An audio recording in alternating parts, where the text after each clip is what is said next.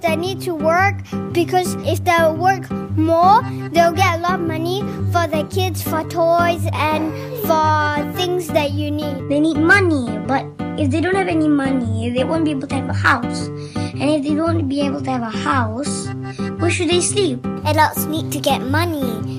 Adults need to get stuff for the family. And adult needs to get clothes for the kids. Adult need to get new shoes for them. Adult needs to get nice clips that hold your hair up. That's good clips. Adults need to get good vegetables shopping.